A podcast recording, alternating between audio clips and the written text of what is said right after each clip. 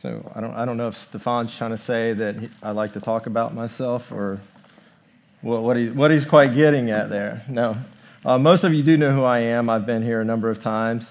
Um, I'm from, fr- from Seacoast Vineyard down in Myrtle Beach. I'm from the preaching team there, and I have preached here, I don't know, this might be like seven or eight times.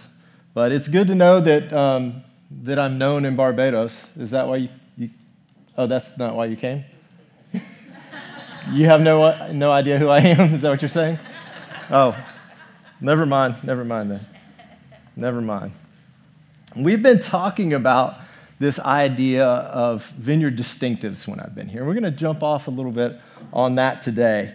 But I was, um, I, I got to move this up because there's not a, it's not a, a maybe, because if I don't, I will fall backwards over that thing. It will happen. So I got to give myself some moving space. But yesterday I was, um, teaching my youngest how to ride a bike. It was day one of learning how to ride a bike. And I was thinking about how that goes. And I was trying to remember back. He's a bit younger than the other two. And I was trying to remember back, and I was like, you know, this is, this is kind of like teaching the other two, but it's kind of different. But one of the things about teaching a kid how to ride a bike, I think we probably have all seen in the television commercials of it's like a life insurance commercial or a, or a Celebrex or commercial or something like that. And there's the dad, and he's running with the kid, and there's a bobble, and oh, and then he takes off. That's a lie. That's a lie. It doesn't happen that way. That's fake news. and any of you that have ever done it know it's a lie. Because even when it goes well, even because, I mean, when they show the kid's face and he's, and he's all smiling, it doesn't look like that. It looks like this. They're scared to death. They don't know what's going to happen. They don't know if they're going to, are you going to let go? Am I going to stay up when you let go? Am I going to fall flat on my face? What's going to happen? But the other thing that's a total lie about that commercial is they, they show the, the dad, and he's bent over and he's got the seat of the bike, and he lets go and he celebrates. It's not what it looks like at all. It looks more like this. Watch. Watch. It looks like this. I'll do it out here. Hopefully, everybody can see. It looks like this. Oh, oh. Ah. Glad he finally got it because after 30 minutes of bending over to hold that bike seat, I can't stand up anymore. Well, a few years ago, with, my, with our uh, second child that was learning, we found this handy device and it's like this little handle that you attach to the back tire and you screw it in. So I think what it is, I think people are getting wise to the fact that, that, that parents are having kids later in life, like me. Like I'm 49 and I have a five year old. So he's just now learning to, to ride. So I can do like this. And I don't have to bend over like that. But I still, even though it's easier for me, I have to figure out his personality riding the bike. I don't just have to figure out physically if he's got it, if I can feel if he's got the balance. I have to figure out how am I motivating him when it doesn't work the first and second time? How am I motivating him to keep going and continuing to learn how to ride the bike? To ride the bike on his own. And that might be different from the way it happened for Emma or Evie. So there's a personality thing going on, there's a physical thing going on with learning how to ride the bike. And so when we think about this idea of the main and the plain, I've been showing videos of Phil Strout talking, but won't do that. It's really simple. It sounds simple, and it is. It means let's keep the simple things, the simple things forward, like the gospel. It's like we have questions about what we're dealing with in, the, in, the, in today and, and what we're going through. Well, what did Jesus say about that? Let's go back to the Bible and look. Let's look at the words Jesus told us. Let's stay with the main and the plain, even in the midst of all the other stuff. Let's keep the main thing the main thing. Now, one of the main things that Jesus talked about is he said, Go and make disciples. Go into the world and make disciples. And so we're going to talk a little bit about that today since it's in the main, the main and the plain. So for a long time, I thought, or my view, I guess, of discipleship was kind of skewed. I didn't really have great discipleship early on. Um, it, some of that was my fault. I had a few men trying to trying to uh, you know invite me into that situation, but because I never really heard it t- talked about, never really heard it preached about at the time, I didn't really know what it was that they were trying to welcome me into, that they were trying to help me out. And so, after having looked back on it and looked around at a lot of other churches, there's a have you ever seen the movie The Croods Anybody ever seen that movie? That's a favorite in our household. We love that movie. I want to tell you, I've heard that movie, though, more times than I've seen it. Because, I don't know, when we traveled when we were kids, you know, you, you, you see if you could find the alphabet on the license plate, you sit back in the back seat with your brother and sister, and you fight, right? Well, nowadays, we have DVD players in the back of the car, and one of them just hangs right behind my seat. And so the kids sit in the back seat and they watch DVDs and they fight. So I can hear everything. There's movies that my kids have watched probably a hundred times that I've never seen, but I've heard. I know every word. I hear them playing behind my head on family trips.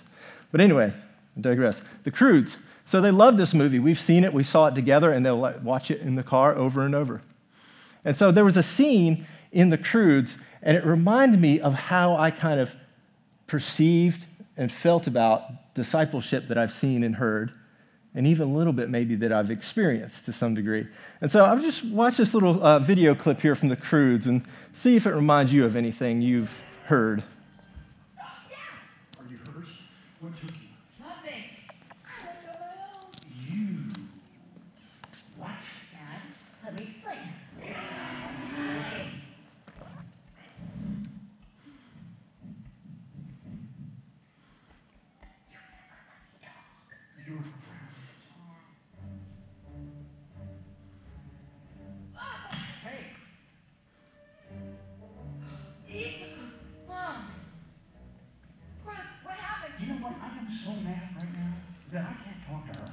Her. Eep, you'll never believe it. I found something new.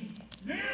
New's a big problem. Wait, wait, wait. Eep, stay inside the family kill circle. It wasn't bad. New is always bad. No, he was nice. What? Excuse me? He? Well, I, I thought he was a warthog, but then he turned into a boy. Strange. Usually it's the reverse. Eep got a boy. Oh, Eep got a boy. Now, impossible. What? Okay, I'm gonna come. What is wrong with you?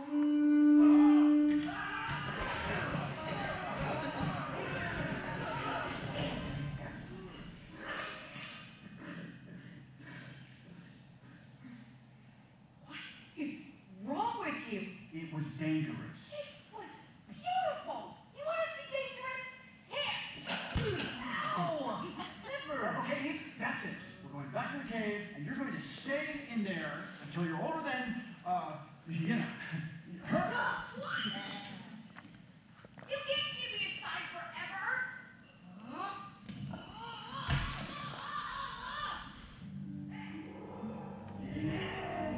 give it. Are you hurt? What took you? Nothing. Oh, there you go. You.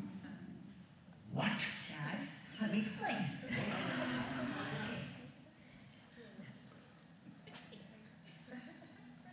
He's got it. So, stay inside the kill zone. Stay inside. Don't think about any, any, any, any, anything else. Don't ask any questions. Don't wonder about anything. This is how you're supposed to think. This is how you're supposed to see the world. This is what you're supposed to know. Stay here. The world's out to get you. That's discipleship that I've seen around several times. Not everywhere, but it's discipleship that I've seen before. And so, obviously, that's not how the real world works. So, a lot of times, modern Christianity, we've kind of removed ourselves from the world, seeing them as an enemy. But that's the way to not do discipleship. So, let's take a look, a little look here into, we're just to dip our feet in the water here of discipleship. And let's start by just seeing what uh, Jesus says about it here. Um, if we look at Matthew 28, verse 16 to 20, it says, we have that up there, all right. The 11 disciples traveled to Galilee to the mountain where Jesus had directed them. When they saw him, they worshiped, but some doubted. Jesus came near and said to them, All authority has been given to me in heaven and on earth. Go therefore and make disciples of all nations, baptizing them in the name of the Father and of the Son and of the Holy Spirit, teaching them to observe everything I have commanded you, and remember, I am with you always. Let's pray, and then we'll jump into that a little bit. Father, we thank you for the reading of your word. I ask that you would bless it. Um, we just choose to open our hearts to what you want to show us here today. Uh, each and every one of us, we're saying, Lord, we know that you have a word for us. We know that you want to speak to us. And we just ask that um, we would have ears to hear what you're saying to us today. In Jesus' name, amen. Amen. So there's a, couple things. This is what they call the Great Commission. It's known as the Great Commission. They go therefore and make disciples of all nations. It's what's, that's what they call it. And so there's a couple things to notice inside this commission here about the disciples. They went where Jesus told them. Right there. It says they traveled to Galilee, to the mountain where Jesus had directed them. Jesus said, Go, they went. The other thing, some worshiped. Some of the disciples worshiped, and some doubted. They were at different places in their walk, they were dealing with different issues. So, we're all disciples, if we're followers of Jesus, we're sometimes, guess what? Sometimes we're doubting. When you're trying to figure out how that next bill is going to get paid, when you're not seeing that come through, when maybe a bill got missed one other time before, when everybody told you if you just believe enough, it'll get paid, but it got missed one time before. When you're going through tragedy, when you're going through difficult time, guess what? You can fall into the category of the doubted. But sometimes you're hitting the target, you're celebrating, you're blessed to be a blessing, you're all that stuff, and you're worshiping and you're nailing everything, and life is beautiful.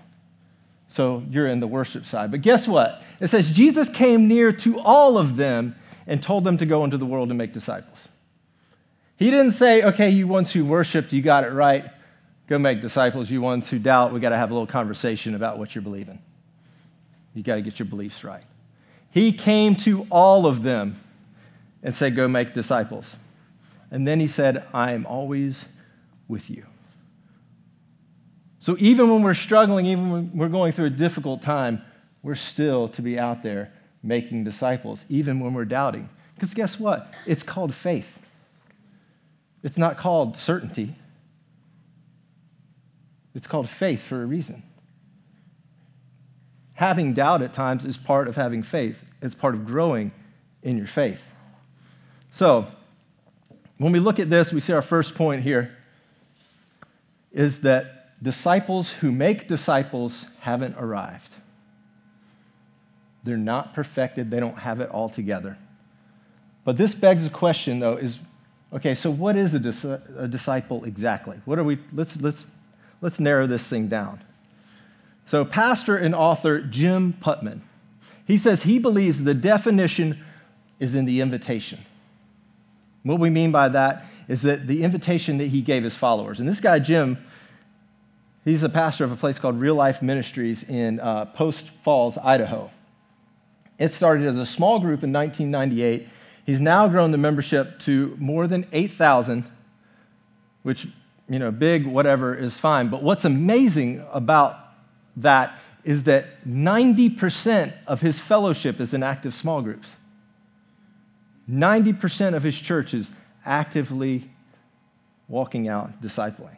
And here's what he says if you look at, here, he jumps off the, um, the, the verse in Matthew 4.19. It says, come and follow me, and I will make you fishers of men. So he says the definition is in there, and he spells it out like this. A disciple is someone who is following Jesus, the come and follow part, who's being changed by Jesus, I will make you, and is on a mission with Jesus. We're fishers of men. That's how he breaks it down. And so that's pretty concise. It's pretty good. And here's what he kind of pulls that all together with a statement that says, Disciples are made when the Spirit of God and the Word of God and the people of God work together. And, I, and in my personal experience, I've been in that place where the Word of God and the Spirit of God work together, and they expect that on Sunday morning, you're going to get all this discipling that you need. It's all going to be there. So I think the statement is it's pretty inspirational. The Spirit, the Word, and the people of God working together to make disciples. It's a great statement, but honestly, it still leaves more questions when you start digging into it. And so if we get all the normal questions the who, what, where, when, why, and I think we have some answers for a few of them. We have the, the who is, is just us, it's all of us. And the what, what are we doing? The fishers of men. Where? Wherever Jesus takes us. Then went to Galilee. So it's wherever Jesus is taking us. And the when is before we've even arrived, now, before we're perfected. But the why. I think the why is something that we need to address here. You say, well, it's, it's for salvation, right? We're to go out and we're to get people saved. Well, yes, but discipling is not just for the reason of getting people saved, it takes a step further than that. I mean, we have to do alpha class here, and honestly, I've never sat through the alpha class. I know a little bit about it, but part of that process is discipling people into the faith and giving them a chance to ask questions. But it doesn't stop there. And so let's look at why I say that it doesn't stop there. Um, in Matthew 22, we see there's a pretty powerful passage here, and it starts off with um, the Sadducees. So there's the Sadducees and the Pharisees, and they're two sects uh, of the, the Jewish faith, and they have different types of beliefs and different ways of approaching things. Well, well the, the Sadducees don't believe in resurrection. They say there is no resurrection. And so they come to Jesus and they ask him this question, trying to trap Jesus like a lot of them did many times. And they say, Teacher, Moses said if a man dies having no children, his brother is to marry his wife and raise up offspring for his brother. Now, let's say, let's just, let's just say there were seven brothers. And let's say, let's say the oldest brother married a wife. And just for argument's sake, let's say that he died before he had any kids. And to just say, you know, what if this little scenario, what, so, what if that happened every time to every brother, with the same woman being married to every brother, and then finally the woman dies? Well, then, who is she married to after the resurrection? And they've brilliantly stumped Jesus, except for he says, Jesus answered them and says, You are mistaken because you don't know the scriptures or the power of God. For in the resurrection, they neither marry nor are given in marriage but are like angels in heaven. So the Sadducees and the Pharisees, they're the teachers. They're the ones that teach all the law to everybody. And he's just told them that they don't know the scriptures or the power of God. They've missed it all. And when we jump into verse 34, this will be up on the screen for you. The Pharisees come and give it a shot. They see what they can do. And 34 says, When the Pharisees heard that he had silenced the Sadducees, they came together. And one of them, an expert in the law, asked a question to test him Teacher, which command in the law is the greatest? He said to him, Love the Lord your God with all your heart, with all your soul, and with all your mind. This is the greatest and most important command. The second is like it, though love your neighbor as yourself. All the law and the prophets depend on these two commands. All the law, all that stuff you teach, and the prophets all hangs on these two commands. So, this invitation he's saying is into a relationship with God. He's saying we, you should be invited in. If you're a believer, you should be loving the Lord your God and loving other people. To become like Jesus, which Ephesians says is we're predestined to be formed into the image of Christ, to become like Jesus and do the will of the Father. Love the Lord your God and love people. This is one of the reasons we do learn scriptures and we learn the power of God. So you see in verse 29 there, he said that you don't know the scriptures or the power of God. And he's saying this essentially to the teachers of the law that they don't know what they're doing. You know why they don't know what they're doing? Because they missed the most important thing. They know all of the obscure details. They know how many steps they're allowed to walk on the Sabbath. They know which animal needs to be sacrificed for which sin. They know how much anise they're supposed to tithe. They know all of these obscure details, but they've missed the main and the plain love God and love people. The greatest commandment. And you know what? When we look at that first section of Scripture we read, the Great Commission, we can look at the Great Commission as an invitation to people to walk in the greatest commandment. But number two, disciples who make disciples love God and love others. You don't have to be perfected in this, but I would say this is one prerequisite to going out and doing the, Great Commission. If you're not loving God, learning how to love God, and learning how to love others, you're going to beat people over the head with it. You're not going to love them. That's a prerequisite. There's a man named John Wesley. He's the founder of the Methodist Church, and he's a contemporary of a man named George Whitefield, who was considered one of the most powerful preachers of, or the most powerful preacher of his time, actually one of the most powerful preachers ever. It was said that he could hold crowds of five to 10,000 people captive with no amplification. In the 1800s, no, no amplification at all, and he could hold five to 10,000 people captive. Benjamin Franklin, who was, uh, who was a well known unbeliever, went to go see George Whitefield speak because of his passion and the power of his preaching. So Wesley and uh, Whitefield traveled around the United States on horseback and by carriage, thousands of miles in a year, to preach the gospel, and in England. But there was a difference that Whitefield brought thousands of people, and he was a very powerful speaker. Wesley wasn't quite the speaker, but he would stay behind. He would stay behind and he would find, grab the converts, the most excited converts, and he would bring them and gather them into groups and then into smaller groups. Listen to this. This is what Malcolm Gladwell says about him in uh, his book, The Tipping Point. Methodism's founder, John Wesley, was by no means the most charismatic preacher of his era. That honor belonged to George Whitefield, an orator of such power and charisma that it was said he once charmed a five pound contribution out of Benjamin Franklin, who, was, who, of course, was the furthest thing from a churchgoer. Nor was Wesley a great theologian in the tradition of John Calvin or Martin Luther. His genius was organizational. Wesley would travel around England and North America delivering open air sermons to thousands of people, but he didn't just preach. He also stayed long enough in each town to form the most enthusiastic of converts into religious societies, which he turned into subdivisions into smaller classes of a dozen or so people.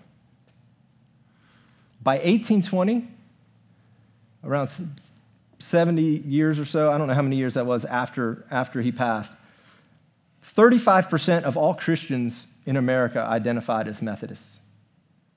That's 20% greater than the next denomination. By a guy who wasn't the best, wasn't the greatest preacher, who wasn't the greatest theologian. He just gathered people and stayed behind to teach them. Why did that work? Because people wanted to know. People were hungry for God. They wanted to know what their next step was. They wanted to understand where they needed to go next. People want to grow closer to God. But guess what? If they're, if they're not learning what it looks like to love God and to love others and to walk this thing out, if they don't know what their next step is going to be, if they aren't given a purpose, they won't do anything. They'll just grow stagnant and fall off to the wayside. And this is our third point. Disciples who make dis- disciples live intentionally. Just like John Wesley, they live intentionally. Jesus called his disciples, he walked with them for three years. And then he told them, Go and make disciples. They hung out with him, they were changed. I have one quote from uh, one more quote for you. This is from George Whitefield. He was talking to John Poole, who was a guy that was part of uh, John Wesley's team. And he was saying that he was honored to have been part of John Wesley's team. And Whitefield says to him, John, you were in the right place. My brother Wesley acted wisely. The souls that were awakened under conversion, he joined in the classes, societies, and bands, and thus the fruits of his labor persevered. This is something I neglected, and I feel that my people are a rope of sand. The greatest preacher of his time brought thousands to the Lord, but realized that those people were becoming a rope of sand, disintegrating and falling away. And said, I should have followed John Wesley and made disciples, not just believers. I heard a preacher recently telling a story about how he bought a piece of land. He was, he was from the city, and he'd been preaching at this church, and one of the church members owned some land right near the church. And he, so he sold him the land. It was six acres of land. And so they're standing there, he and his wife, they're standing on the land and they're looking around and they're deciding, you know, where we're going to put the house and how we're going to position it and all this. And his wife turns around to him. She says, I got one question. He says, What? Who's going to mow that grass? And he thought about it. He's a city boy. He was like, I don't know. So he went away, he prayed about it, he thought about it, and he came up with a solution animals. I'm going to get animals. And so he starts gathering up. He got some little Nigerian goats, some little tiny cute goats, and he got a few sheep, and he got some chickens, and he got some ducks. And then he got some dogs, and then the dogs attacked the ducks, and he had to get a Great Pyrenees to protect some animals from the other animals. And so he had all these animals. And he said, I observed something and I, learned a couple things about watching them. I watched sheep. He said, One of the things I learned from watching sheep was that if you open the gate, the sheep are inside the gate, and you open the gate to let them out, they stand there and look at the gate. He said, It's not until the goats come flying by or leaping over or whatever they do to get out of the gate that the sheep then walk out of the gate. The sheep have to lead, uh, uh, shepherds have to lead sheep out of the gate. There's probably a lot of spiritual application into that. And he said another thing he learned was that if sheep eat too much or drink too much and they fall on their back, they can't get up. They're stuck. They need the shepherd to come by and pick them up and, and put them on their feet and let them go. So, is, is helpless as these sheep are, there's one thing that the sheep can do that the shepherd cannot do, and that's make more sheep.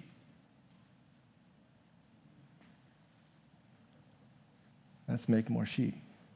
So, as disciples, as followers of Jesus, we can make more disciples.